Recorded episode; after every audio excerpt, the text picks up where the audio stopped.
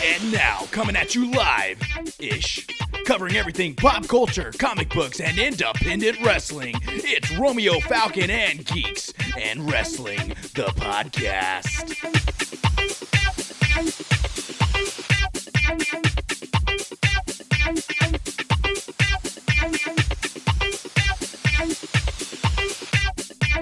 Hey, what's going on, you guys? I'm back. You're back. We are back. Yep. Man, I'm actually kind of tired, man. You know, last weekend I was on a big wrestling road trip. Yesterday I wrestled. Today's the first day of spring. I'm excited because, man, I was cruising down H Town on the way here to the studio, listening to some gangster music, man. Oh, who? I was listening to the game. I'm a big game fan. Is that not cool? Is he still around? I think yeah, he's still oh. around. He had an album out, but I don't. I can't help but feel so gangster right now. Cruising down H Town, listening to some West Coast hip hop, rap, whatever you want to call it. Wearing my Pokemon T-shirt. Is the game West Coast? I Yeah, he's all East West Coast, man. know. All West Coast. West Side. Oh gosh, I'm in trouble now. no, how you doing, man? How you doing? Uh, pretty good, man. I saw you, and I was just like, I haven't seen you. It's it's weird because it's like we're not working. I know together, we're not know? working together anymore. It's kind of stinks, but I know. So now we got to catch up all the time when we get in the studio. Like, hey, what's going on? But we did that a little prior to this. But right now, let's get back in. Let's focus on podcast. Let's focus. It's Geeks and Wrestling. It's part two of Sexy Steve DeMarco's podcast. I know so many people are excited for it. Um, actually, I was on Sexy Steve's uh, um, show on Friday. And he's really excited about the show on part two. He he he messaged me. He's like, "You really left that show on a on a on a cliffhanger there, buddy." I was like, "Oh, did you like that?" He's like, "Yeah, it was a, a bit of a cliffhanger the way you stopped it." So uh, I've gotten some great responses for it. So uh, I'm really excited that part two is out now as you're listening to this. So get ready to enjoy that. But first. We got to talk about some geeky things. Uh, I actually want to talk about a movie I just recently watched. I'm a little behind, so forgive me, listeners. Forgive me, Silos. I don't even know if you've seen the movie yet, but I watched John Wick this past week. Yeah, I, I was looking at the trailer right now. I don't think I've seen that. You gotta see it, man. Um, it's so good. Uh, Keanu Reeves, I, I think he's a great actor. Is it on Netflix? Uh, I don't know if it's on Netflix. It might be. I, I recorded it off the, my Uverse thing. Okay. So, uh, a great movie though, man. You got a guy who uh, has it all, man. He he had a very storied career as a hitman, so to speak. Did all the dirty work, and then meets the love of his life, falls in love, gets out of the bad you know situation that he's in, making blood money, and then you know his wife gets terminally ill, passes away. And in her dying r- wish like a day after she dies she writes him a letter and, and has a, a puppy sent to his house. Wow. so he, he- his wife is buried one day. The next day puppy sent to his house a little letter that says hey you got to love this you know this animal. This is the last thing i give to you little cute little puppy named daisy which i find it very fitting for me because i have a dog named daisy. And uh, he's got a mustang. And sure enough man you know he's driving along with his dog and this you know russian dude's like hey nice car man. And offers to buy the car. He says oh no not for sale bro. And he drives off. Well lo and behold this russian dude's affiliated with the mafia. They break into his house steal the car and kill his dog Wait, you would- so you should have said spoiler alert, even though the it was in movie's been out. 2014 if i had to say spoiler Hey, alert, I haven't heard it. I mean, I haven't heard of John Wick. well, Well, eh, okay, well, too well. bad you're gonna end up watching it i'm gonna But spoil it the, all Don't tell me the ending right now. I won't tell you the ending. All I gotta tell you. Okay, I'll just leave it at that. These guys come in, kill his dog, and then the guy just goes crazy. And it's over. And like to me, I'm like, all right, check it out. They kill my wife, I'm pissed. Okay, I'm going on a killing spree. Well, they didn't kill his wife, but if my wife terminally ill, heaven forbid, and then she falls under, and I already have a dog named Daisy, so if Daisy goes, I'm done. I'm going on a killing spree, and I'm. so I related to this movie. It was, it was a lot of fun. You got to watch it. Very good movie. Yeah, Very actually, with Keanu, it's kind of interesting because he's like 50, and the dude looks like he doesn't age or something. Yeah, he's he's an He's always- ageless yeah. wonder. Yeah, he's like Jason Kidd, Uh, the okay. basketball player. No, No, nothing. I'm not into sports. well, who's another ageless one? You got Keanu Reeves. Uh, who who else would you say? Uh, I'd say Ferris Bueller. Uh, Oh, Matt. Yeah, Matt. Ma- Da- Matthew Matthew Broderick. Yeah, Matthew I was gonna say Broderick. Matt Damon, but no. You know, he's an ageless wonder. Yeah. So there you go. So you give this one a thumbs up? I'll give it two thumbs up. And if I would have asked you, you'd probably say, "Would you give it two thumbs up?" And you'd say, "I'd give it four out of five.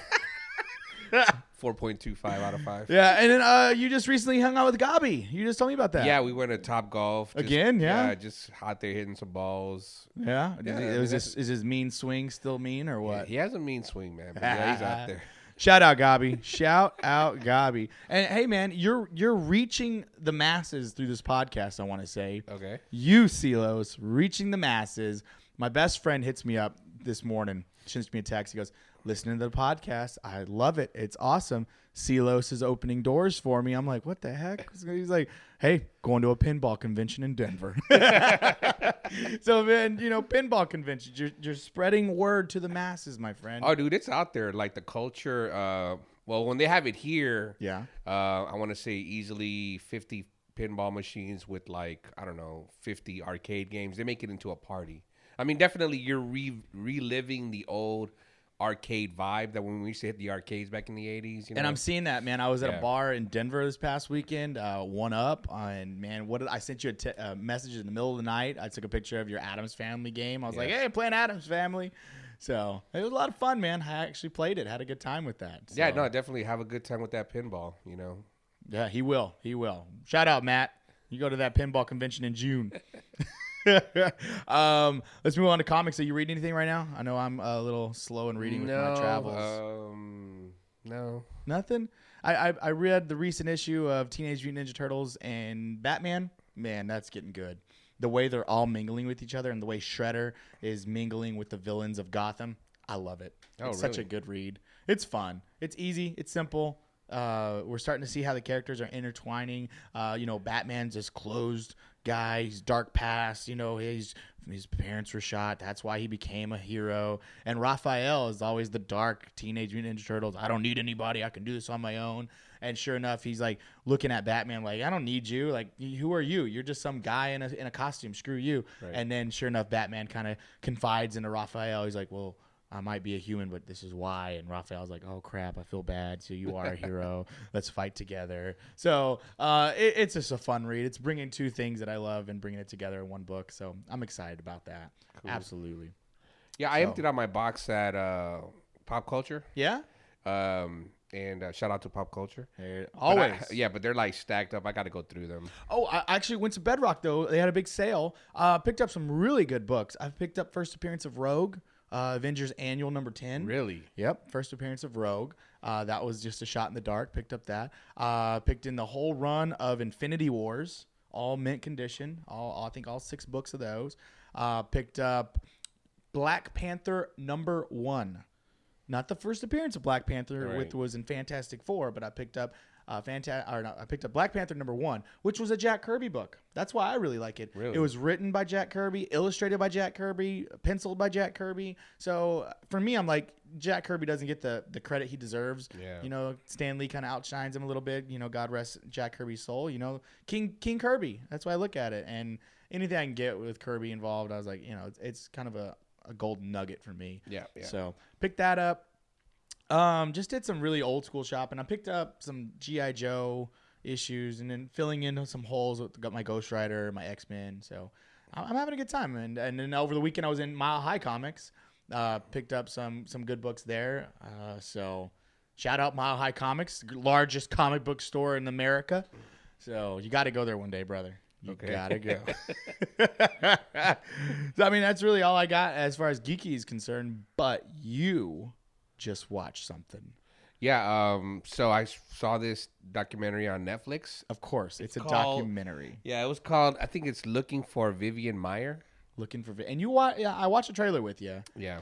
I'm intrigued. I'm pretty sure after we get done doing this, I'm gonna go home, pop on Netflix. I'm gonna watch it myself. It's, Okay. I feel like I can get into it as well. And it also inspires me a little bit. I've got a camera. Why can't I walk around and shoot some pictures?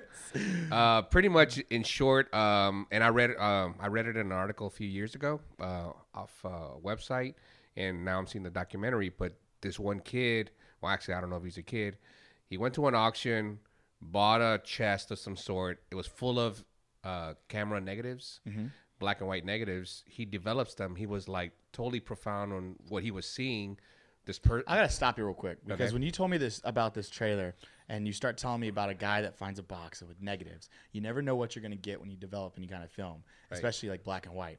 I went total like just terrible black and like oh no were they like murder pictures that's what i was thinking like you're gonna tell me like oh yeah it was like uncovering this unsolved mystery of like this crazy person that was taking pictures of dead bodies so you totally re- relieved yourself and i'm like oh there are ho- hope and rainbows in the world Actually, you know what? that's where Uh, I went. Well, okay, so he develops them. He sees these great pictures, and he's like, "Wow, this person has an eye." He went out and and bought, I guess, other boxes that were that had negatives in them. He bought them from other people that went from the auction. Then, come to find out, he start he starts posting them. He starts getting feedback from the public. He posts them on a blog, and he starts realizing like, "Whoa, I think I could make money off this." And sure enough, he starts making money. But more importantly to him, he wanted to know who this photographer was. And uh, without giving out too much, he found out that it was she was just a nanny, not even a professional photographer. Took pictures on the side when she would go take the kids for a walk, and now her her collection is very very wanted and valuable.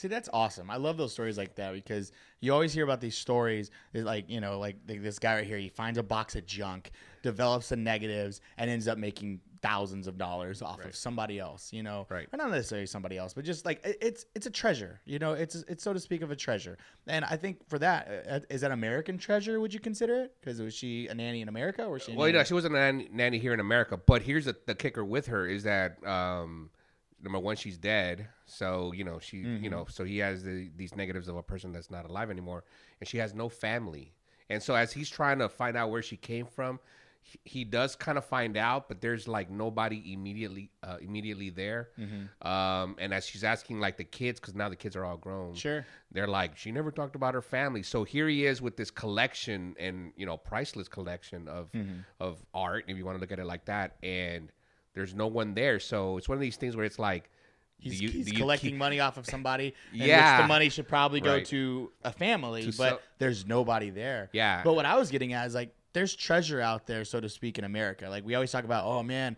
I'd love to go to the pyramids of Egypt, and you know, or blah blah blah, go here and discover treasure. Man, there's treasure in trash here in America, so to speak. Uh, you know, because I'm always on the hunt to go to these little antique shops to find that one gem, like Spider-Man 300, in the midst of all these 25 cent books, and Yeah. oh my gosh, I found it. You know, like because there's stories about that. Uh, my grandmother was telling me about that too. That you know, there's a, a a- woman that passed away, and her kids went to the attic and started going through her stuff. Found an old box, a shoe box. Opened the shoe box up. Thousands of dollars worth of baseball cards. oh yeah i heard Yeah, about did you hear about that one? I heard yeah, about that yeah, Uh, yeah, I mean, yeah, you know, so I, I tease my grandma. I'm like, "Don't you ever die?" Number one, and number two, do you have any boxes hanging around the house I can look for right now? but here's the bigger question is that what if they would have just thrown everything away into the you know into the street Yeah. and then you would have passed by found the box and it's like you know now you found it and you have the money are you obligated to go back and give them I know? say no. I well, mean, well it- that's that's a big question about it's a this big whole- question yeah, you know. because it, i mean that my thing is he paid for that like he paid money Right. for something knowing where it came from so i think the right thing to do is find out who i said do do sorry so immature the right thing to do is um you know go back and find the uh, you know the rightful owner and at least give some compensation to those people. Whereas you know if somebody's throwing something away, hey, are you throwing this box away? Yeah, it's trash. Leave me alone. I'll take that. And hey, yeah, I, I own that. That's my trash. I, I'm gonna make money off my trash. So. good movie I, I'm gonna watch it. I am gonna watch it. So I'll review it. Uh, what do you rate it at, buddy? If you give it two thumbs up, what would it be in a five star rating? i'll give it two thumbs up it'll be one and then the other thumb halfway okay, I'm gonna watch it it. was really good I, we sat through it you know Cool, cool. Uh, but now, think, speaking of sitting through things and trailers and whatnot, um, you just watched the Civil War trailer. Tell me what you think about that, dude it was I'm awesome. excited. I, I mean i was just like uh the captain america civil war yes, I think it started when they wrapped it up like a bow at the end when it had um I guess what what are those two teams called? One of them would have been you got uh, Iron Man's team and you got Captain's team. Are you Yeah. Team Cap or you Team Iron Man? right. What Uh, are you? I guess I would be more on the Iron Man team. Oh my gosh! Like we're always against each other. So you're Team Iron Man. I'm Team Cap. I'm always gonna be Team Cap. Oh god! And so when I saw that, I'm like, wow, that was that's a nice ending to the trailer. And then we saw Spider Man. Okay, now that's my question for you. Uh, what's your take on Spider-Man in his new suit, and what do you think of it? Well, first of all, before we talk about Spider Man, he said, "Hey, underoos." Yes, he did. He was an underoos. yeah. Okay, do you know what underoos are? Absolutely, man. I had underoos. oh, you did? I did. I Dude, I would have thought you were like not even born when the underoos came around. Rude. you know, there's a thing called Wrestle Roos right now. Big shout out to Wrestle Roos. Look those up. They're pretty cool. They're underwear, but they're wrestling. Duh. Anyway, go on. Uh, yeah, no. So when I saw Spider Man, I'm like, actually, that was a very red, vibrant suit, but it looked cool. I mean, doesn't it like black around the eyes? Yeah, yeah. And did you see his eyes get smaller in the white? Yeah. Did you see that? Yeah. Uh, I, I had a conversation with Sexy Steve. You have to watch that on his show uh, about this. Now, everybody went crazy over the eyes of Spider-Man in the first two type movies, Tobey Maguire and uh, Andrew Garfield. Both I like those films. Andrew Garfield to me did a better job, but we'll go into that later. No, everybody gave crap about the suit and the eyes. They don't know the eyes don't move. So okay, finally we jump ahead. Now we have the new Spider-Man. The eyes move. Now everybody's in an uproar about the suit. Oh, it looks too, you know, looks too plain. Doesn't look right. The eyes. How do the blah blah blah? Hey, did anybody complain in the Deadpool movie when? Deadpool put a mask on. He had white eyes, and you saw his eyebrows showing expression. Right, right, right, Nobody complained about that. Actually, I, I think I said that that looked pretty cool. I'm not- and I'm Yeah, surprised yeah, you yeah. did. but you're right. It was cool. But now we have Spider Man, and now his eyes are moving, and I have an uproar of Spider Man fans critiquing, going, How are the eyes? Look at the eye, blah, blah, blah. And I'm like, you know, shut up. Okay. Let's just enjoy Spider Man for what he is. I think it's going to be a badass movie. Excuse my language. I think it's going to be great. I really do. I'm really excited about it. My favorite scene in that movie, yes, Spider Man underoos. That was great. But seeing Ant Man get shot off of an arrow by Hawkeye, to me, I was like, oh, they did it. They Yeah. finally did. it. So I'm I'm really excited about it. So. Uh, but hey, let, let's let's just jump into this interview already. I know you guys have waited long enough. We're gonna have part two of Sexy Steve DeMarco, and let's get into it because you guys have been asking for it. You've been waiting for it. I don't want to make you wait any longer. So without further ado, this is part two of Sexy Steve DeMarco. Let's hit it. Wrestling is fun and it's our dream and we're fulfilling it, but we need to turn it off every once in a while and, you know, be with our wives, you know, be with our loved ones and read comic books, Yeah, you know, yeah. get away from it because if you get too wrapped up in it, it'll eat you up. Yeah, and I was like from 2000 till probably probably Ashley's passing. I was always on. I was never off, uh, especially during my T- PCW run because we ran weekly. I was booking the shows, uh, booking our Friday shows, so I was there like seven days a week for a period of you know for a period of years. And then at books, uh, even though we weren't running as much, um, I was still kind of in the thick of it. I was there almost every day uh, and working a full time job. So I think at some point I just, again, got burnt out. Thought, okay, well, let's create something. I started doing IWE, and um, and then I started having really bad back problems. Just around 2010, just nerve issues. I, you know, my limbs would go to sleep. Um, I'd wake up. I'd be, you know, everything would tingle except for, you know, just a certain part of my abdomen. Um, you know, stuff just wasn't working right. You know, just didn't. I just wasn't myself. I went to a doctor. They were just like, "Shut it down. Let's see what we can do." I went through. Luckily, I didn't have to go through surgery. It was just more of uh, let's let's address the problem before it gets bigger. So I was lucky in some respects. And as I'm, you know, kind of doing our, my web series with Justin, which was behind the curtain, we did that for a little bit, and I was consulting on certain shows. I got the love back for it. Uh, as far as performing, I was able to perform. I felt good. I did that for a couple of years, and, because we met in 2012. I was Yeah. just I was doing the math in my head because you're tell you, you threw out a number there and I'm like, when did we meet? We met in 2012. and at that point, I was I was I think you were on the way back in. Yeah, I was like on the way back in, and then uh, shortly thereafter, I, I, I want to say that's when the title reign started. Like late, Dece- like December 2012 is when, when I won the title at HPW, and then shortly after that, probably in March of 2013, I won the TASW title, and then like because I, remember that too. Because 2013, I was working for HPW, and the, we were simultaneously champions. Yeah. you were the uh, heavyweight for HPW, and I was the cruiserweight. Yeah. for HPW uh, that summer of 2013. Mm-hmm. Which uh, the shows I was on, I absolutely loved. I loved working for HPW. I have nothing but good things to say about those boys Mm-hmm. uh, and girls. Uh, and I remember working with you and those are some fun days, man. Yeah, even, man. even TASW when you were at the champ, um, working for Bob, uh, those were those were fun. I had a, had a lot of fun being in the locker room with you, and I'm that's why I wanted you on this podcast because I respect you. You have a lot of good knowledge, and you were one of the guys that you walked in and uh, you always shook my hand. I always shook your hand. We always had mutual respect for each other, but it was immediate. Yeah. You never made me feel like, all right, you're this Colorado kid and no one knows you. Yeah. You you gave me a lot of good, kind words about my matches, uh, constructive criticism, which you were never afraid to do. Yeah. You came to my face and always said, "Hey, look, that looked good," and then that looked like crap, Yeah. and you should work on this. Yeah. Uh, and that was why I'm glad you're on the podcast too, because you never went behind my back. No, no. I, I, I think the the thing is like if I see someone that's trying, but maybe just doesn't know because we just we learn as we perform, and then it's like who who did you train with and and all that. And at the same time, you know, from talking to guys that have you know again guys like Booker and Bruce and a, few others, it's just that idea of just passing that knowledge along, not in a way. Again, if I if I see guys that just don't care. I'm, you know, and they ask me how their match is. I'm kind of like everyone else. Great match, but I know that the biggest problem I had, and probably why I did come to Booker's, was that exact reason. Like I'd go to the back as a champion or whatnot, and have pe- I'd ask people, and I'd be like, "No, give me specifics," and I'd get no feedback other than, "No, it was good, this, that, and the other." And I'm like, I hear the crowd, I understand that, but again, I want to get I don't want to be here. I want to be, I want to be Rock or I want to be Austin. Yeah. Um, but I think what what ended up happening is, uh, I think around 2014. Yeah. Well, no, I I, I take it like probably in the midst of 2013. I remember I was wrestling Abel Andrew Jackson. It was just one of for reality. Another great guy. Yeah, awesome. Um, that guy.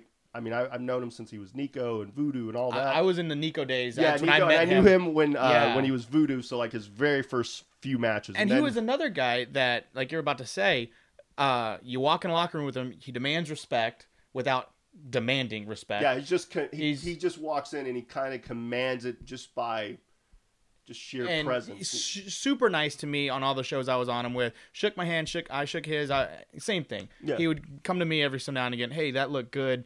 Try this. Yeah. You know, one of those guys. He's just Yeah. one of those guys. Uh, I just want to really go back because you said something about how you dropped the ball on the knowledge that Book could have gave you at that time. I feel the same way because Book gave me a tryout in 2012. Mm-hmm. Uh, put me on one of his cards. I, I wrestled Silky Baines. okay. And again, I I remember that locker room because he criticized everybody about their matches in depth. Yep. Broke everybody down. Yep. No punches were held back. Nope. And I remember going up to him going, "Okay, this is going to be bad."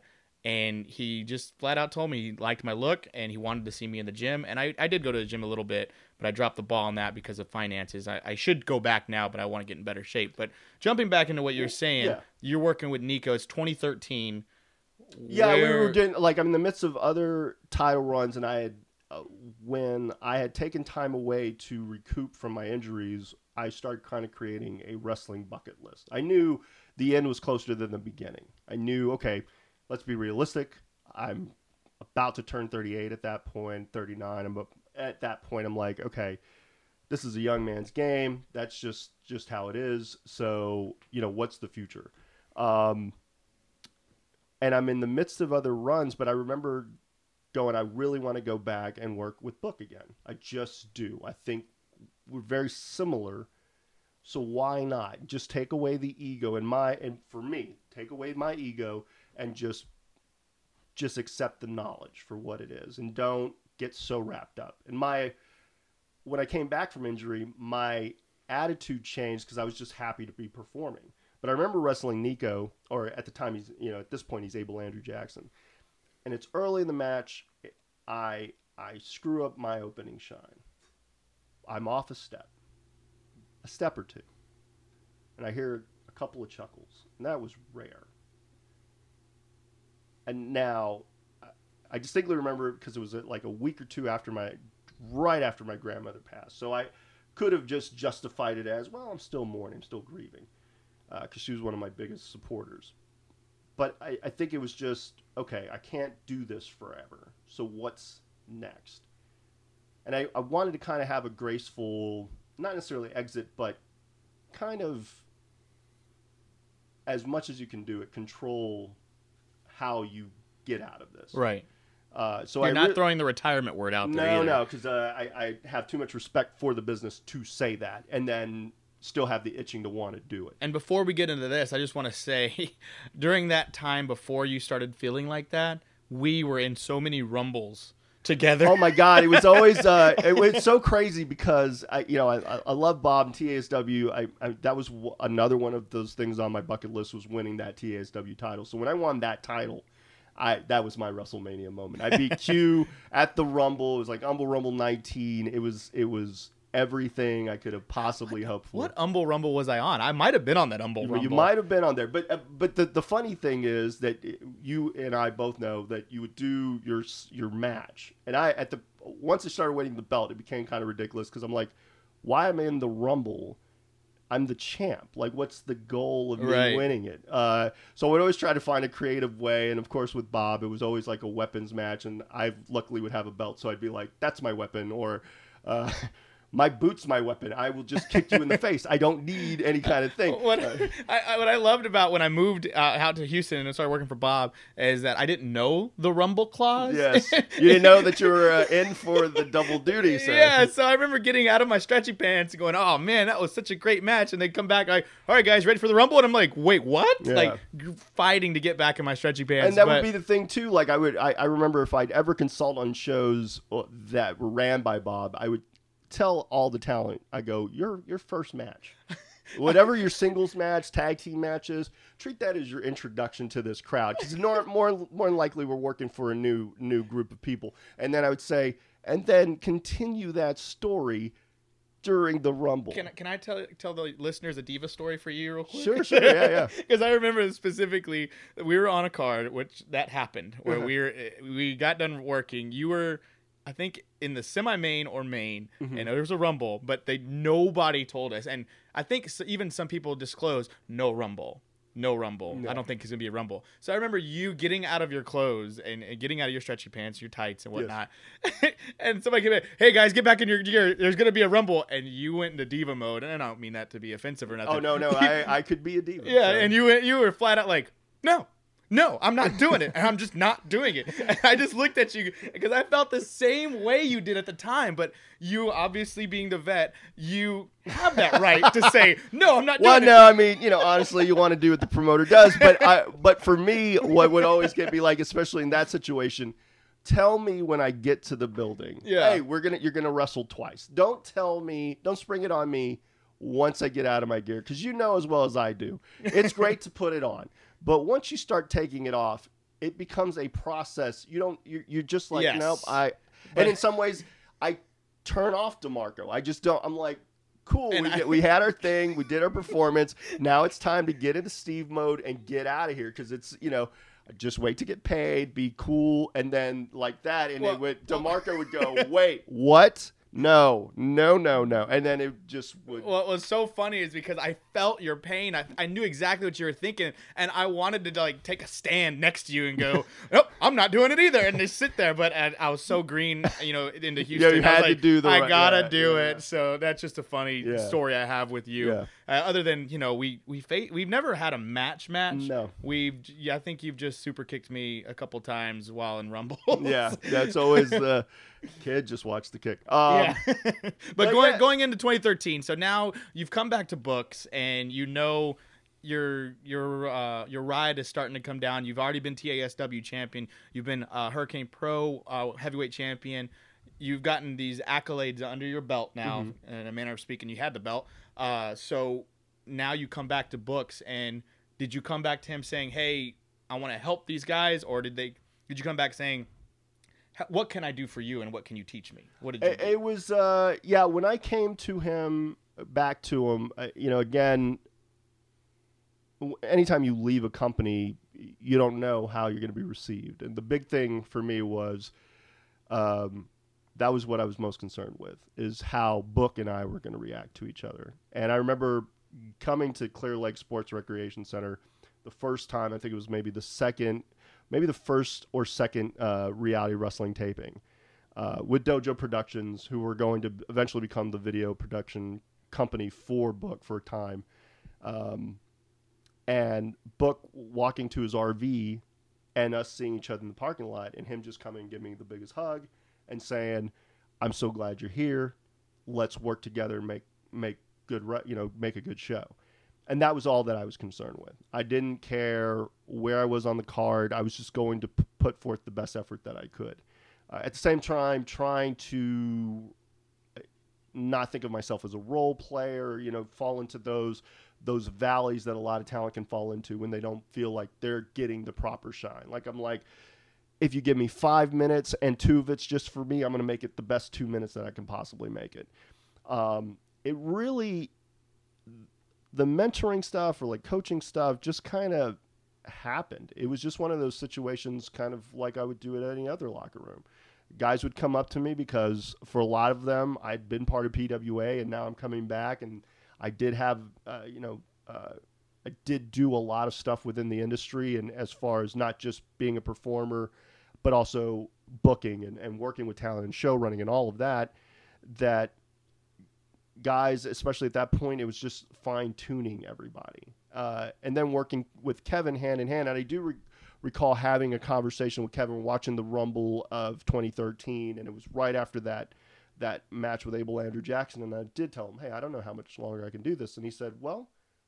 What would you want to do? Like ultimately, if you could remain in the industry, what would you want to do? And I said, I think I'm a great coach. I don't think I want to show run. I think I put too much. Uh, being a showrunner, you just can burn yourself out if you if you don't um, if you allow yourself to. And I'm I'm a prone to do that. So I said, but working with talent and kind of fine tuning them, that would be cool. Or working with them with promos because I've you know I've always been someone that people consider a pretty solid guy on a mic. Um, You have. I I remember.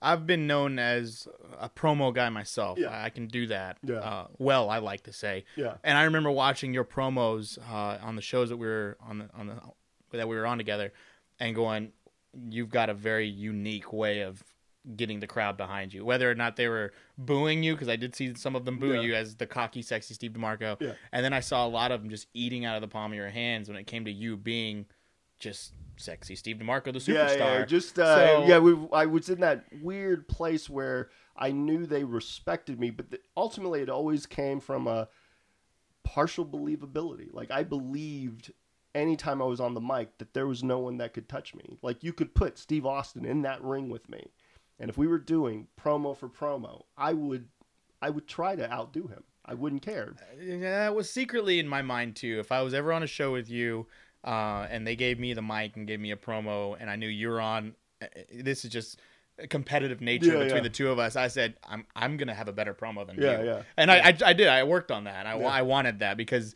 you did. You had a very good uh, presence about your promos and, and how you did that. So, so so now. That, that was in 2013. Yeah, and we're And on now- 2014. Well, so then you, you fast forward a little bit to about 2014. Uh, The latter part of 2013, my plan was always once I started dropping titles, I, I wasn't going to tell them, hey, I'm going to take a break. I wasn't going to give them a time of when I would take a break. But I always said, if I drop the title, just consider at least give me a show or two off. Um, because I, I didn't feel like okay let's do a rematch. Well we've already been there done that and why stick me in something else? Because that's predominantly what all any promotions do. Like they kind of they don't always adhere to storylines. Because again they're run, how whenever they're running and whatnot. So i think there were just a couple of instances where that that negative part of my psyche would just kind of overwhelm the joy of performing. Like uh, and at, at places where I felt like, okay, it shouldn't be like that. Like for instance, TASW lose the title, drop it to Dark Star. Didn't come back till the Rumble. I got approached about you have two options. You can wrestle in a triple threat with Cedric Payne and Kid Ransom, which I had no history with, and I thought, well, what what's that?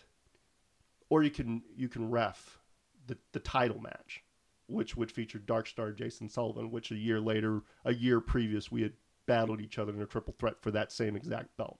So there was that. There was Wrestling Hurricane Pro, Wrestling AJ Rush. Not seeing think being really hyped for that match, feeling it was going to be a great match, but also feeling like we're never going to, no one else is going to see it. So then in the back of my head, what's the payoff? What am, why? Um, and then And it that's was ultimately what we want, besides money.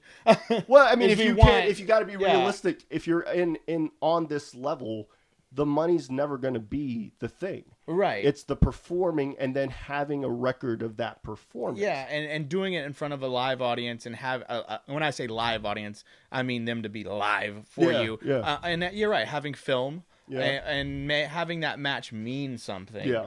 Uh, and and you being on a card where you matter. yeah, You know, not just you know, and, and again, not to say that you had a, a, a status, but you do when they put the strap on you and they say you're the face of the company, you're the you're the leader of the company.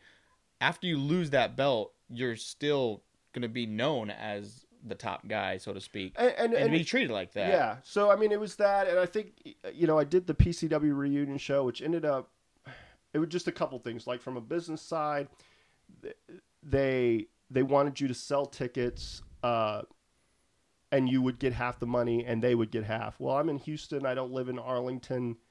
How is that going to work? I can tell people go go to the venue and get the tickets. I never understood, and again, this might sound like I'm being bitter. I never understood a promoter Mm-hmm. asking us to go out and sell tickets and promote. Yeah. Um, don't get me wrong, I promote on social media and I do those types of things, but I, I I've never understand. And again, this is indie, so it's very different. It- you know, we do have to go out and promote. It's just you're paying us to wrestle. Yeah. You know what I mean? Yeah, Um, well, uh, uh, well, you know, so so there was that. And then it was. I thought it was going to be a PCW reunion show with a lot of my friends. Wasn't really the case. It was a dual show. It was an MPX PCW Super Show. It had a lot of MPX talent. I remember that show. Yeah. So driving up there, not you know, I got to sell my merch, which was fine. Uh, so I, I broke even, and my match was really just in essence a segment because for me that's how I treat it. It's the intro, you know, it's the entrance, it's the promo, it's it's whatever the match is, and it's the outro. It's the whole performance. We did about six minutes because three matches in, they're about an hour. They're running an hour behind. So I'm like, okay, well, you've got 12 matches. You're on match four. By the time you get to mine, we're halfway through. Uh, Richard will do a. f- You want a five minute segment? Like, uh, my opponent's a big talker. Uh, you know, I'll come out, try to say a few words. He'll come out, he'll say a few words. He'll cut me off, this, that, and the other. I'll hit the big kick, pin him. After the bell rings, you know, he'll continue to talk. I'll kick him in the face, one, two, three. And he was like, that's exactly what I need. And then I got to say my farewell. Now, mind you, that was six, a six minute segment. I drove four hours to go there. And I think in the midst of it, I just said, okay, I can continue to do this. I can continue to perform and just perform for performance sake, or I can be part of something and maybe performing's not where I need to be. Maybe being behind the scenes because again, this is a young man's business. It's not predicated on when I when I broke in I was 25 because You're the same age as me when I broke in. and, and that's the thing. And I know I looked at guy, you know, I looked at DDP's 35. I looked at Batista's 38, 39 before he gets gets called up to the main roster. Or uh, Booker T started at 25. Um, it's different now. You got guys different who yeah. start at 14 or girls who start at 14. So by the time they're 20, you you know, it's at this at this point if you're 25 and not in WWE, unless you you have created a name elsewhere, you're not. They're not looking at you. You're right. So- I, I, I know what you mean. And the I'm truth- there. Yeah. And I, the truth is, I looked at, I kind of looked at my options, and I said, okay, again, I could work for Bob, I could work for Curtis, I could go talk to MPX and try to make that drive every couple of months, you know, every couple of weeks. I could go to ACW, like I could talk to friends and be like, look, I just want to be part of the roster. Or I live in Houston, I work with Book. I like working with Book. At this point, now we have Bruce, so that Bruce Pritchard's another great mind in the business. Why not feed off him? I get to work with Kevin, who I have a lot of respect for. We've worked hand in hand with each other on, on a few projects. Justin and Dojo Productions was there. So I looked at it as we had a national deal and a local TV deal, and we're doing internet, you know, in essence, internet television. So why not stay there?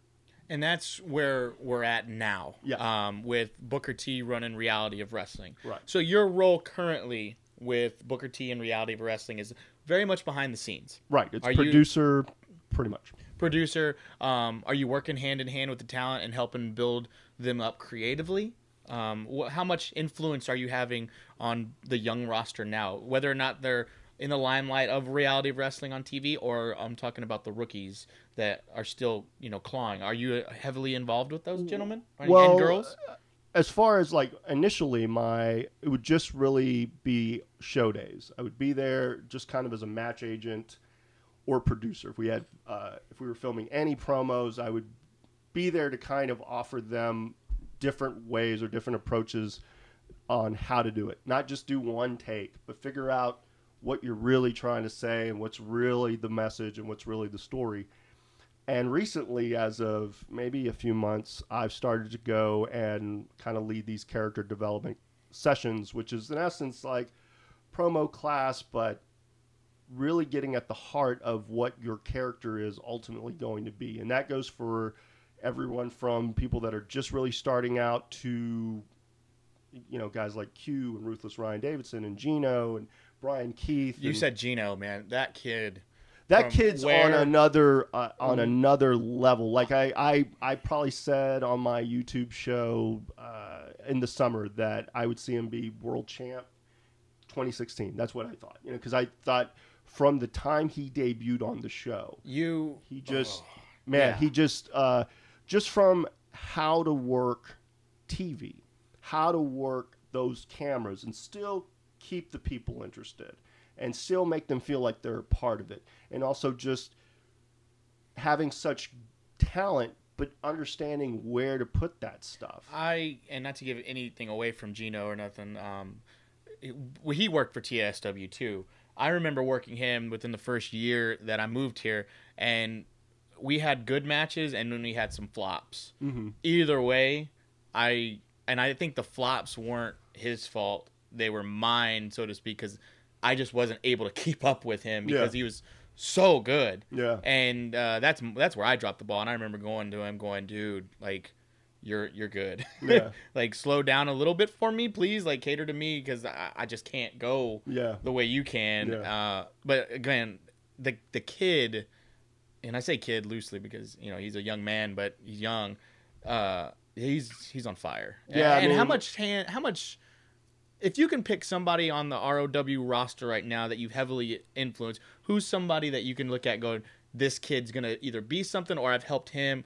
Is there anything that we can pinpoint and say I that mean, has I- sexy Steve DeMarco's finger on it? Or I mean, I would say, um, you know, I've worked with Q because he's transitioning from being a masked character to being unmasked. Uh, ultimately, I think, you know, I thought that was shocking. I'm not gonna lie. yeah, I mean, uh, when the know, mask again, came off, was- I said, well, Whoa. yeah, because I mean, uh, we that's all we'd ever known. I Yeah. mean, uh, you know, and I've had him on a bunch of my I, from. I saw him at a, a show, which was wow. Was the first time I saw him. Got to work him in like a like an, a 15 minute Iron Man match, which uh, is ludicrous when you when you kind of sit back and think. But it's like a we want to have a 15 minute Iron Man match. But anyway, uh, thought he was really talented, but really raw. Then when I had him at IWE, it was kind of uh, let's get more out of the character. I remember working IWE Yeah, too. yeah. So getting that, and then um, you know working hand in hand with Ruthless and uh, um, Brian Keith, and There's another name. Yeah, Brian man, Keith. another- Uh, I worked him, you know, the first year I moved here as well. Uh, we had some phenomenal matches, and I think we tagged together on a couple just random shows. But another kid that I looked at and I said, "You have got it." yeah, He had a look. He Mm-hmm. had, okay, this is gonna sound really weird, but it's this is pro wrestling. The kid has a smile Yeah. that just screams photograph. Like Yeah, yeah. he has something about him. He has a look. His face is like take pictures of him because Yeah. Mm-hmm. this kid's something special. And I'm I want him on the podcast soon too, uh, because he's a guy that's uh, shining in reality of Yeah. wrestling right now. You know, he's somebody to look out for. He's still young Well, enough. and- he's and- going somewhere. and he's he's proof of a guy, uh, you know, kind of like behind the scenes. you know, a lot with with with reality wrestling. uh, You know, the tearing up, the the, the setting up, the tearing down, the the the flyer passing out, all of that. Like Brian, even before he was on the show, Still paying dues. just pay, and he's still paying his dues as as a champion. He's passing out flyers. You know, he's always constantly him and Gino and like uh, Jonathan Vega, who's uh, uh, been been there for a bit. But again, like And Vega, I remember uh, that young man too. Uh, he's a guy that uh, we didn't necessarily see eye to eye when I first met him in TSW, and I was training out there when I moved here. Uh, and it wasn't because I didn't think the kid was any good; just that he was so, he was to me. And again, I hope he listens to this because I, I don't want this to be a shoot on him. He was just so unpolished. yeah, And I'm not saying that I'm the vet or anything, and I was way better than him because I wasn't. It's just I saw so much of myself in him. I said, "You, you definitely are a diamond. You just need to be polished. Like you, you got." And now I'm seeing him work and whatnot. And again, the kid has a, a very good look about himself. I, I just I saw that in him, and and again, I don't know if we didn't see eye to eye at the beginning because I was not necessarily hard on him, but I remember being in the gym going, "Do it again." Do it again. Yeah. Do it again. Do it again. Do it again. Mm-hmm. You, you need to work on it. And he got really frustrated with me and my attitude because I just wanted to work with him because he was the one that I saw him and Brian Keith both. I said, "You two yeah. are gonna be something special," and now they are. And I'm Yeah. so proud of those guys and what they're doing. They, those guys are awesome. Yeah, and I mean, you know, and then I kind of offer little tidbits to pretty much anyone who asks me within the roster, and, and uh, you know, as far as like new talent, like working with Ivory Robin and um, working with some of the Legion guys, although like what they have from uh, just from a presentation standpoint is just so different than what you know anything that I've seen. Um, but yeah, I mean, there's there's some guys that I, a lot of guys do come to me, like even even to this day, Ryan will come to me or Abel Ruth- will come to me. Ruthless you know. Ryan, I'm uh, man. That guy. That guy, he's another one. Like I, there are certain guys that I look at, and then it's a, it's, it's no taken away from anyone that's there, but there's a small list of guys that I, I go if you put them on an NXT or a Ring of Honor or even WWE, um, I think given time they could be major players there um, you know, I look at Ruthless. I've always thought, I mean, I've made, you know, he calls himself the cornerstone. I know f- from working with him that I've put him in positions like that because he's just so. I remember him working Austin Rhodes. The first time I ever saw Ryan work, he was working Austin Rhodes at, at a WoW show. And it was about a 15, 20 minute match, and he never stopped talking. Like, he never lost his win. Like, he just. I couldn't understand because he's such a big, you know, he's I- such a big presence. And then getting to work him and the chemistry he and I would have. I know exactly what you mean because I got put on a on a card with him and and they booked me against him. Same thing. I, uh, he's the he's like the easy. He how do I say this? He's the easiest, hardest match I've ever had. Yeah. Because I, I didn't know him, but I saw how big he was, and I'm like, oh my gosh, this guy's gonna hurt me, and in a good way, not like he's dangerous. Yeah. Uh, but at the same time, he came to me and he goes, hey, um, just be cool. I got you. Don't worry about it. We're gonna work on. Let's do this. I'm gonna give you your spots. And we went out there, and like you said, he never shut up. He kept running his mouth. And we had a phenomenal match. I remember going to the back and hugging the guy, going, "Dude, that was so much fun." Yeah. I'm I'm kind of disappointed at the fact that we've only had one match, other than Rumbles that we were Yeah. in. But we had one match that I can look back at and go. Wow, that was a lot of fun because Yeah. he's got a really good mind for it too. And, Yeah. and you're right. I could definitely see him being a good fit for an NXT or a Ring of Honor, just given the opportunity. I, I look at him. I look at you know Q definitely just from just just from unnatural talent, just from an agility standpoint for a guy his size to do what he does.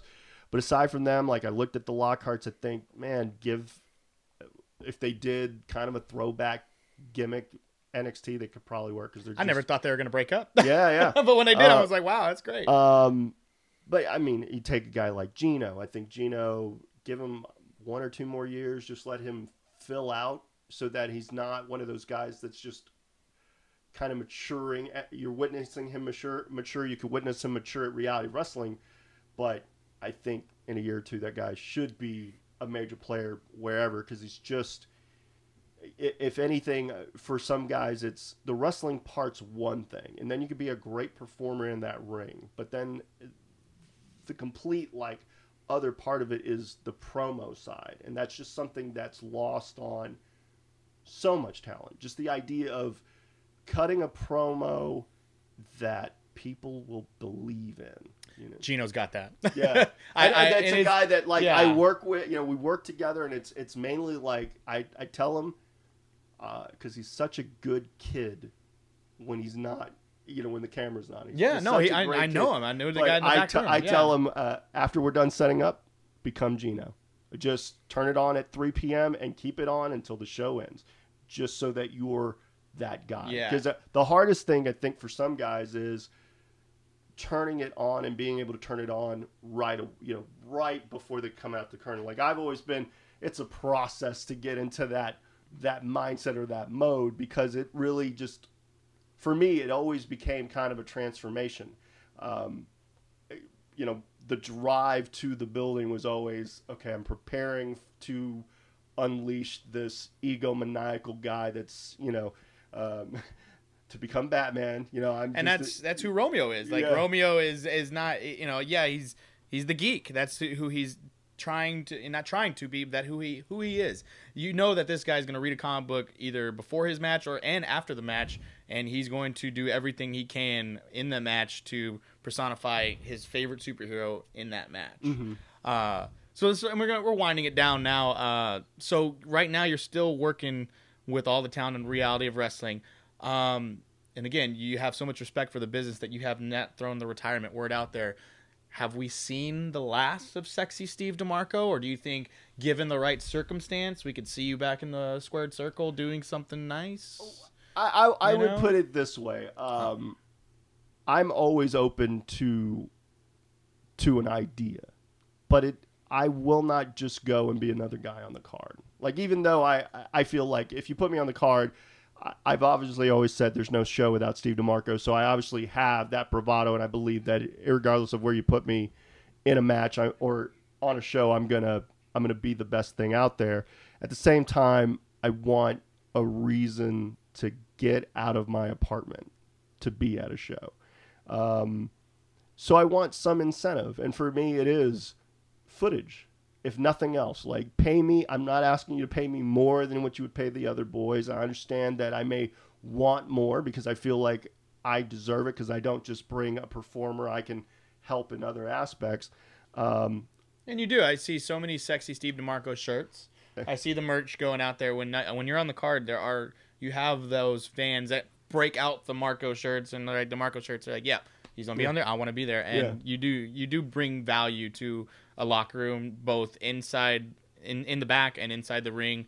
Um, whether it be the fans or your opponent, and I do see that, and I have always since I moved to here to Houston, and um, so yeah, I, I'm really happy to hear that you're working with Reality of Wrestling. That's awesome. I'm really glad that we were able to reach out to each other to hanker down this podcast. Um, so we're besides Reality of Wrestling, uh, obviously check out Reality Wrestling and re- realitywrestling.com. That's uh, obviously if you're in, in the Houston area at CW 39, 11 a.m. Sunday mornings. That's uh, you can definitely see it there, or go to go to realitywrestling.com. Uh, or, or YouTube, go to their YouTube page. They usually post the show that airs, so that if you're not in the Houston area, or you don't get the CW 39, or it's not airing on that particular CW affiliate, you can at least watch it on YouTube. Uh, usually they come out a day after, day or two after. Um, but aside you have an internet show, right? Or- yeah, I a- have like uh, I I mean we're filming we're we're we're uh, recording this. Um, my next YouTube video will actually be my first podcast. I'm going to do it's called the Lucha Lounge with Steve DeMarco. Uh, it's going to be uh, basically I, I've been doing YouTube or been on YouTube for about nine years.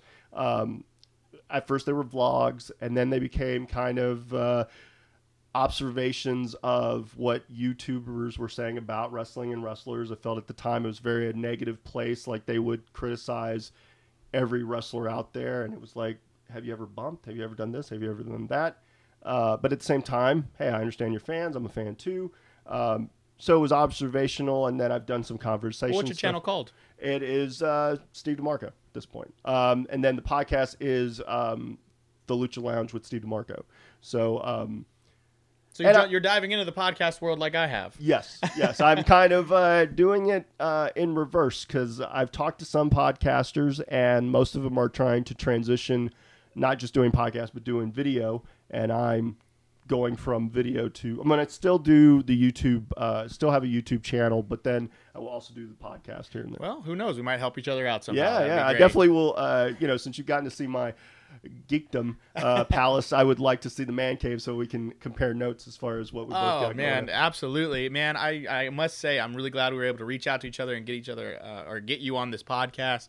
Uh, this was awesome. I think this is the fans are gonna love this. So I really appreciate. I don't I don't think this is gonna be uh, a one shot deal. I really want to get you back on, especially with these uh, movie reviews. Oh man, uh, yeah, definitely. Uh, if uh, if we haven't talked before, like if when Deadpool comes out or when Batman v Superman, because I'm sure we will have a heated debate. Yeah. Or uh, at, or you know, again, I just enjoy the fact that it's it's out there. It's comic books come to life. Like you don't Yeah. have to uh, you don't have to even watch a cartoon now. You can actually watch.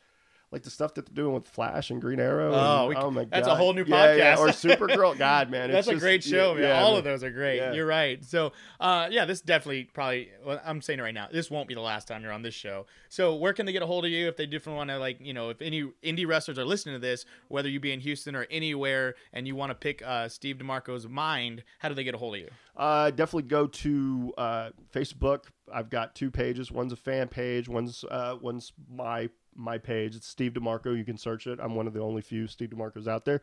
Um, or you can follow me on Twitter. It's uh, at Steve underscore de underscore Marco um, or Instagram. Uh, or uh, you know, most people have had my number because my numbers, my cell phone number's been the same for like 20, 21 years. Uh, It has never changed.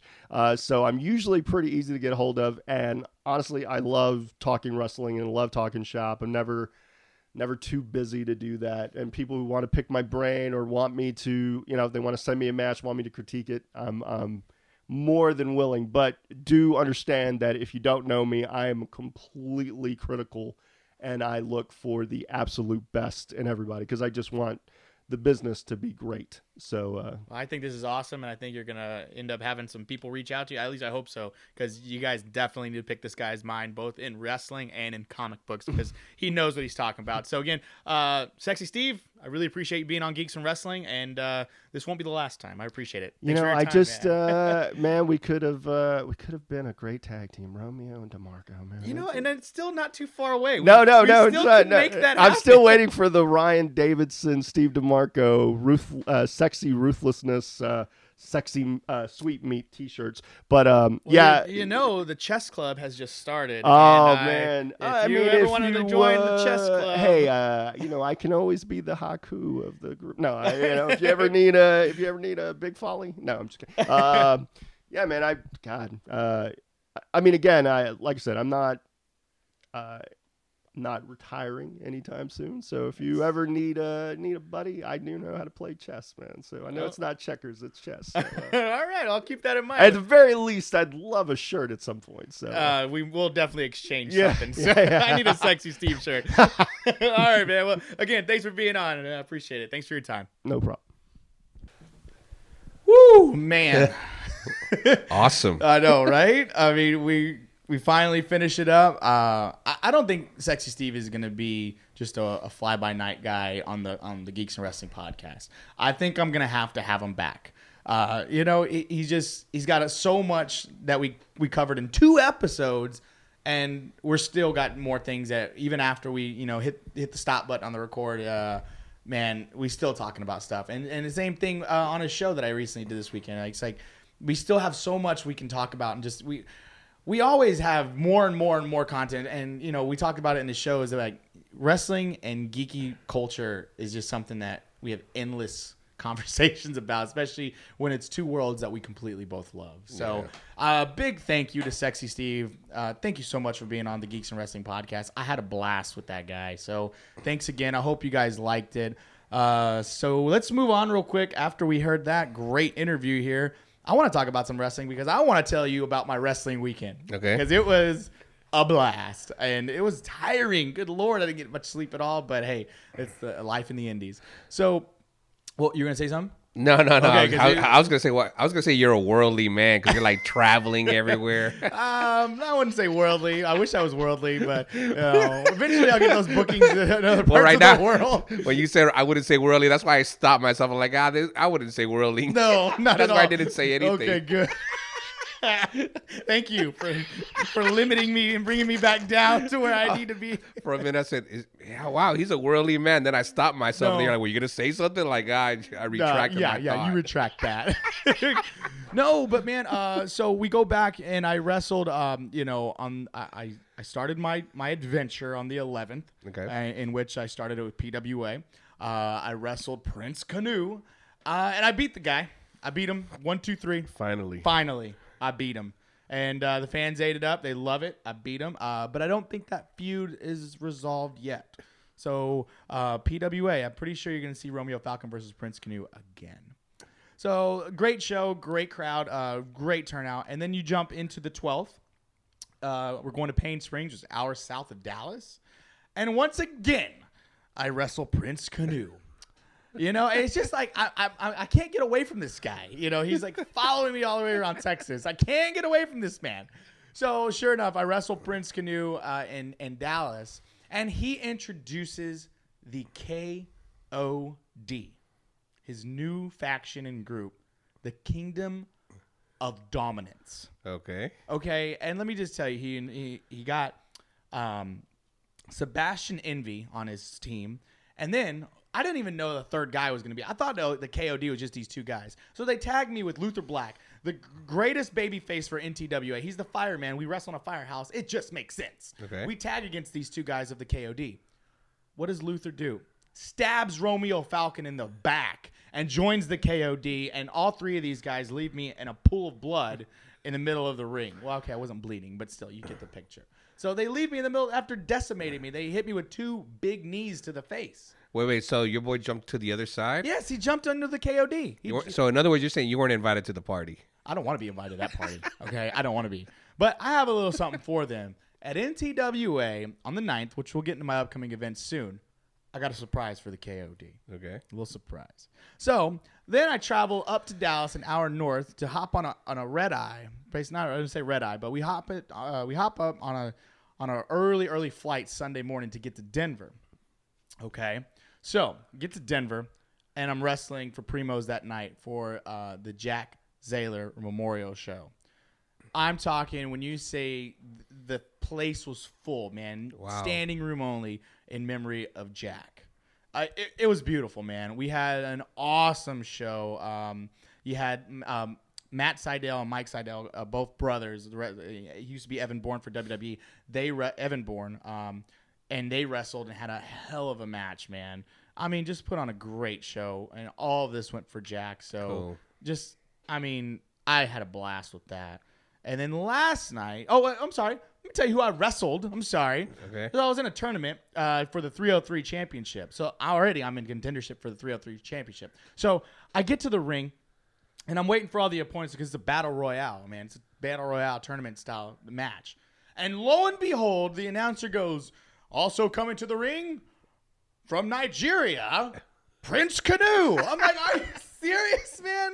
So here he comes. He follows me from, you know, from from Alvin, Dallas, and then he goes to Denver. And sure enough, but guess who eliminates him? Guess who eliminates him from Romeo Falcon? But the story's not done there, my friend. I eliminate the guy, and I'm about to jump back in, and the miracle that is Tony super kicks me in the mouth, and And um, Prince Canoe grabs me, sweeps the legs, and boom, I get eliminated. Somehow I see Prince Canoe as like this girlfriend that just kind of keeps coming around. That's just terrible. Why would you make that analogy? That is so gross. So gross. Gosh. All right. Oh, he keeps following you. Well, he doesn't like me at all. I don't like him. Okay. So that's that, man. Uh, you know, so. Uh, but then the Royal Warrior Prince Canoe eliminates me from contendership for the 303 championship. so revenge is coming back for this man. And then last night, I wrestled for Tap Wrestling locally here in Houston. And, uh, you know, they welcome me back because I haven't been able to wrestle them, conflicting bookings and so forth. And I go out there and I let them know that I'm back. The fans are gracious to welcome me back. They're happy to see me. and this big monster of a man, Big Rig, comes out, who just suffered a loss from rookie sensation Haywire. All right. Starts running his mouth about how I couldn't do what was right against the assassin, this masked freak that's running terror on tap wrestling. So I'm like, I've moved on from this. Okay. Yeah, I didn't get to unmask the guy, but I've had other obligations and bigger fish to fry. Right. Big Rig decides in the middle of my promo, in the middle of my conversation with the fans and the owner of Tap Wrestling, he boots me and just starts putting the boots on my face. I mean, look at my face. There's red still. Dude, you are. Yeah. Oh Yeah, man. just puts his boot right in my face. I'm all red on my nose. And sure enough, man, they give me the match against Big Rig uh, last night. And I go out there, I'm tearing the house down against this guy. I'm giving him forearm to the forearm to the face. I mean, I'm taking it to this man. But, you know, I got to give credit where credit is due. He's a large man. He's a powerful man. He's strong as hell. He's like a flippin' alcohol driven ox. Okay. He- he's a big old guy, man. Uh, and, you know, bottom line is uh, he ended up booting my head into the uh, steel pole and uh, completely rang my bell. And when I got back in, um, you know, I, I held up as long as I could, but the guy ended up pile driving me. And, and I, at, at that, after that, I don't really remember what happened. Um, he pile drived me, and from what I, uh, from a watch from the tape, he picked me up and he, and he gave me a power bomb, and uh, it was lights out, man. I, I will say he put me out. You know, it's one of those things where he's a, he's a strong guy. So I need to reevaluate what I'm gonna do to take this guy out. Uh, so I, you know, the next time I'm at Tap, you best believe I want my revenge against Big Rig. That's all I got to say about that. Well, there's a good side to your story. Uh, the good side is I'm alive. no, but and, and you didn't fight uh, Prince Canoe. Uh, Yeah, absolutely. I didn't fight Prince Canoe again, but I, I don't care. I, I will fight that man until the dying days because that guy is like my arch rival now. So, but I do have a funny story about my uh, trip to Denver. So, um, I traveled with a, a friend of mine, um, Charles. So, I want to just say hi to Charles. So, Charles and myself went ahead and traveled together. You know, on this on this wrestling road trip. He was my road buddy. Wait, wait, hold on. You know what's really interesting What's is that? that? how you just went to hype animated, like you're telling me everything, and all of a sudden you just took it down. and I'm I'm gonna take it down to bring it way back up. It's, it's just a roller coaster. It must it, it must Yeah. have been an interesting, or it's to be an It's an story. interesting story. It's, a roller coaster ride. So you guys went up and you heard about Romeo Falcon and all of his wrestling antics. And now let's go for a ride. Let's go for a ride. And the, the, the roller coaster is starting over. So we already circled. We're gonna go on it again. all right. So so here's the here's the deal. So uh, we show up. Me and Charles, a group of us that are traveling, are my wrestling road buddies, and uh, we're traveling. Okay. And uh, you know we're at a TJ Maxx in Conroe prior to traveling up north. And I, I, I tell uh, Charles, who's uh, accompanying me to Denver, I say, hey, Charles, did you pack warm clothes? He looks at me and goes, what? Warm clothes? Did you pack a jacket, perhaps a hoodie, maybe a sweater of some kind? It gets cold up north. It gets cold up north. And Denver, snowiest months are March and April. So I look at the guy and I'm like, you, you packed some stuff, right? He goes, no. No, I didn't. I'm like, wait, what? you didn't pack anything? So we're at TJ Maxx. We find a couple jackets, reasonably priced jackets, and I'm like, we get these jackets, but we're frugal, you know. I, I, no, no, no, don't buy nothing yet. Let's look around, shop around. There's a Ross here, there's an Old Navy, and there's a Kohl's. So sure enough, we we we go through all these stores. We end up in Kohl's. Lo and behold, he finds a jacket that's perfect Okay. and it's like 180 bucks. It's like a leather jacket. I'm like, you gotta get that jacket. So I ended up buying a leather jacket. He ends up buying a leather jacket. Good, good part of the story is they're on clearance, 80% off. The man finds a $180 jacket for 30 bucks. What? Yeah, Okay. awesome. I found one reasonably priced as well. I think I walked out with my 80 bucks, half off. Can't complain. Cannot complain. So now we have two really sharp jackets going up to the Mile High City where it potentially is going to be cold, which I know it's going to be cold. It gets cold up there during this time. Right. So we jump in the car with our, our good buddy uh, Bone, and we drive up to Payne Springs, having a good time. All of us are laughing, talking about the Civil War trailer. Life is good. We're about a mile away from the venue in Payne Springs, and Charles goes, "Oh crap!" And we all look at him like, "What happened? Did you spill your drink? Are you okay? What's wrong?" He goes, "Pretty sure I left my jacket in my car in Conroe." Oh. We're like, wait, what? He's like, pretty sure I left my jacket in Conroe. I'm like, oh, are you serious? Sure enough, man. We'd look in his bag. He's fumbling through all of his stuff. No jacket. Brand new jacket. Super excited. And so, how many hours is it from that point to Conroe? Oh, it's three hours. Three hours. And please, dude, please don't tell me. Okay, go ahead, continue. To, oh. what do you know? Go ahead. Give me some feedback here. What do you think right now? No, I'm already. I'm feeling it. Like, dude, please don't tell me that you. Just go ahead. But I. So he has no jacket. Right. I, I have my leather jacket because I'm smart. and I have a hoodie. I have a hoodie. I'm smart. I, I packed for the account. Don't get me wrong. I, I didn't pack any pants because I wear shorts no matter what. right. But there it is, man. So we he has no jacket. I have to lend this man my jacket for my trip. So sure enough, we travel all the way to Denver. Okay, get off the plane. It's cold. It's cold. Here's my jacket, buddy. I'm now cold because I have no jacket. I have no jacket. So man, we had to take this whole trip with me being cold now and him with without a jacket.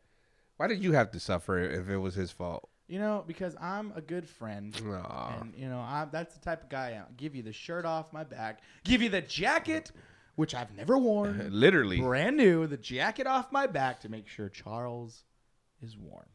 So, sure enough, man, Charles has never been to Denver. And I'm like, man, let's go to the mountains. Let's go Lookout Mountain. Got to go Lookout Mountain. Lookout Mountain's in the foothills. You look out, you see Denver skyline. It's beautiful. Sure enough, man, we drive up there. This, mm, mm, this guy, nice and toasty in his jacket. I'm in shorts and a very thin T-shirt. freezing, freezing up there, man. And this guy's in my jacket, looking at the Denver skyline, going, "Wow, this is beautiful." I'm sitting there going, "Yeah, it's so pretty." On, man. How many? How cold was it? Uh, it got down to it was in the 50s. Okay. But 50s is still, you know, in the mountains it was, you know, low 50s. So, uh, and then sure enough, man, that night uh, we went out to a bar and uh, saw a pinball machine and had some shot some good pinball. Addams Family Pinball Machine. I mean, Mile High Comics. We had a blast. But the moral of the story is, if you are going to travel and you're going to do it right, please dress for the occasion. Doggone it. I mean, if you know you're going to Denver, pack a jacket. Pack a jacket. Oh man, for a minute I thought you were gonna say we all went back to Conroe. I was gonna say no, please don't. No, please don't tell we did story. not do that, man. But the funny thing about, it, like I said, no jacket for uh, Charles. So No. tisk tisk, my friend. But comes back and has a brand new jacket. So, God And bless. he and he had a great time too. That's the, He did. He had a really good time. I will say my buddy Charles had a very good time in Denver. Um, taking in all the sights, got some good food. Uh, you know, it was a good time, man. It was a really good time. I'm, I'm pretty sure he'll go back. I know I'm going back. I'm going back as soon as I can. but I hope you liked that little quick story about my time up there and you know what I did o- on my wrestling weekend. But now it's time to get into my upcoming events. I have two shows coming up right now in the book so far. Don't get me wrong. April is available, I think. Well, I got WrestleMania coming up the first weekend of April. I'll be in Dallas for WrestleMania, so I'll definitely have uh, a podcast to to give you guys on my return. Actually, that one's probably going to be late. I'm looking at my calendar right now, and I will be out of town on the WrestleMania's on the third. The podcast comes out on the fourth, so I'm just warning you now. We're going to go ahead and delay that one until let's let's do the sixth. okay. Can we do that? That way I can have a good WrestleMania story for you guys. Yes. Okay, then let's do that, and I won't be too tired. So let's go with. Um, we'll have a podcast out for you the week of the fourth. So that'll be the first uh, podcast for April. So bear with me, guys. I apologize, but I will be going to WrestleMania. I'll give you guys a really good WrestleMania story because I'll also see Ring of Honor. So we'll go from there. I'm booked on the eighth with PWA. That's out of Alvin again. I'm monthly there every second Friday of every month. I'll be for PWA. And on the 9th, I go back to NTWA and I have words for Prince Canoe and the KOD. And I will be wrestling uh, Prince Canoe on the 8th as well for PWA. This is not over, Silos. This rivalry is far from over. You guys are you guys are like Bluto and uh, Popeye, man. Just- Absolutely. He is absolutely blue, my Bluto in my Popeye universe. Okay? And he damn for sure, damn for sure better not mess around my olive oil. Okay. Okay, because my olive oil is my that was their name, right? Olive oil. Olive oil, yeah. I'm good. I'm It just good. hit me that I just brought up some old school cartoon. what was the dude that ate the cheeseburgers? Blimpy? Wimpy. Wimpy. Yeah. Oh, gladly. What is he? Pay you Tuesday for a hamburger today. Yeah, that's what it was. I love it. I love it. We're going real geeky there. So those are my two upcoming events right now. Hey guys, get with me about some dates. Email me, uh, RomeoFalcon.com. Uh, email me at geeksandwrestling at gmail.com. T-shirts are going very well right now. T-shirt sales, awesome. Thank you for all the supporters that are buying the Chess Club T-shirts. Really appreciate that. Um, all I got to say, here's a little hint for you, a little spoiler alert. NTWA, the chess club isn't the chess club might not just be a really cool t-shirt design. I'm just saying. That's all i'm gonna say. Okay. that's all i'm gonna say. Is there more to it or something? i'm gonna leave it at that. It's a spoiler right there. Just, the chess club might not just be a really cool t-shirt. I'm gonna leave it at that. All right. who knows what can happen after that. I hope you guys are liking romeofalcon.com we updated a couple things. We're still working on a couple kinks i know but we added a new tab with my upcoming events with calendars. You can now see that I i'm really excited about romeofalcon.com it's just getting better and better and i gotta i gotta thank you silos thank you for helping me with that Oh, not a problem, dude. Really appreciate that. Uh, other than that, uh, again, RomeoFalcon.com. Follow me on Twitter. All of my social media links are on that. I really appreciate you guys listening. Thank you so much, Silos, for all you're doing. And all the fans that are listening, all the feedback I'm getting back, the text messages I'm getting from my friends. Appreciate that. Don't forget RomeoFalcon.com. And you got anything else, man, on closing? I'm good. Until next time, I'll see you guys. I won't see you guys. I will talk to you guys next time. Take it easy, guys.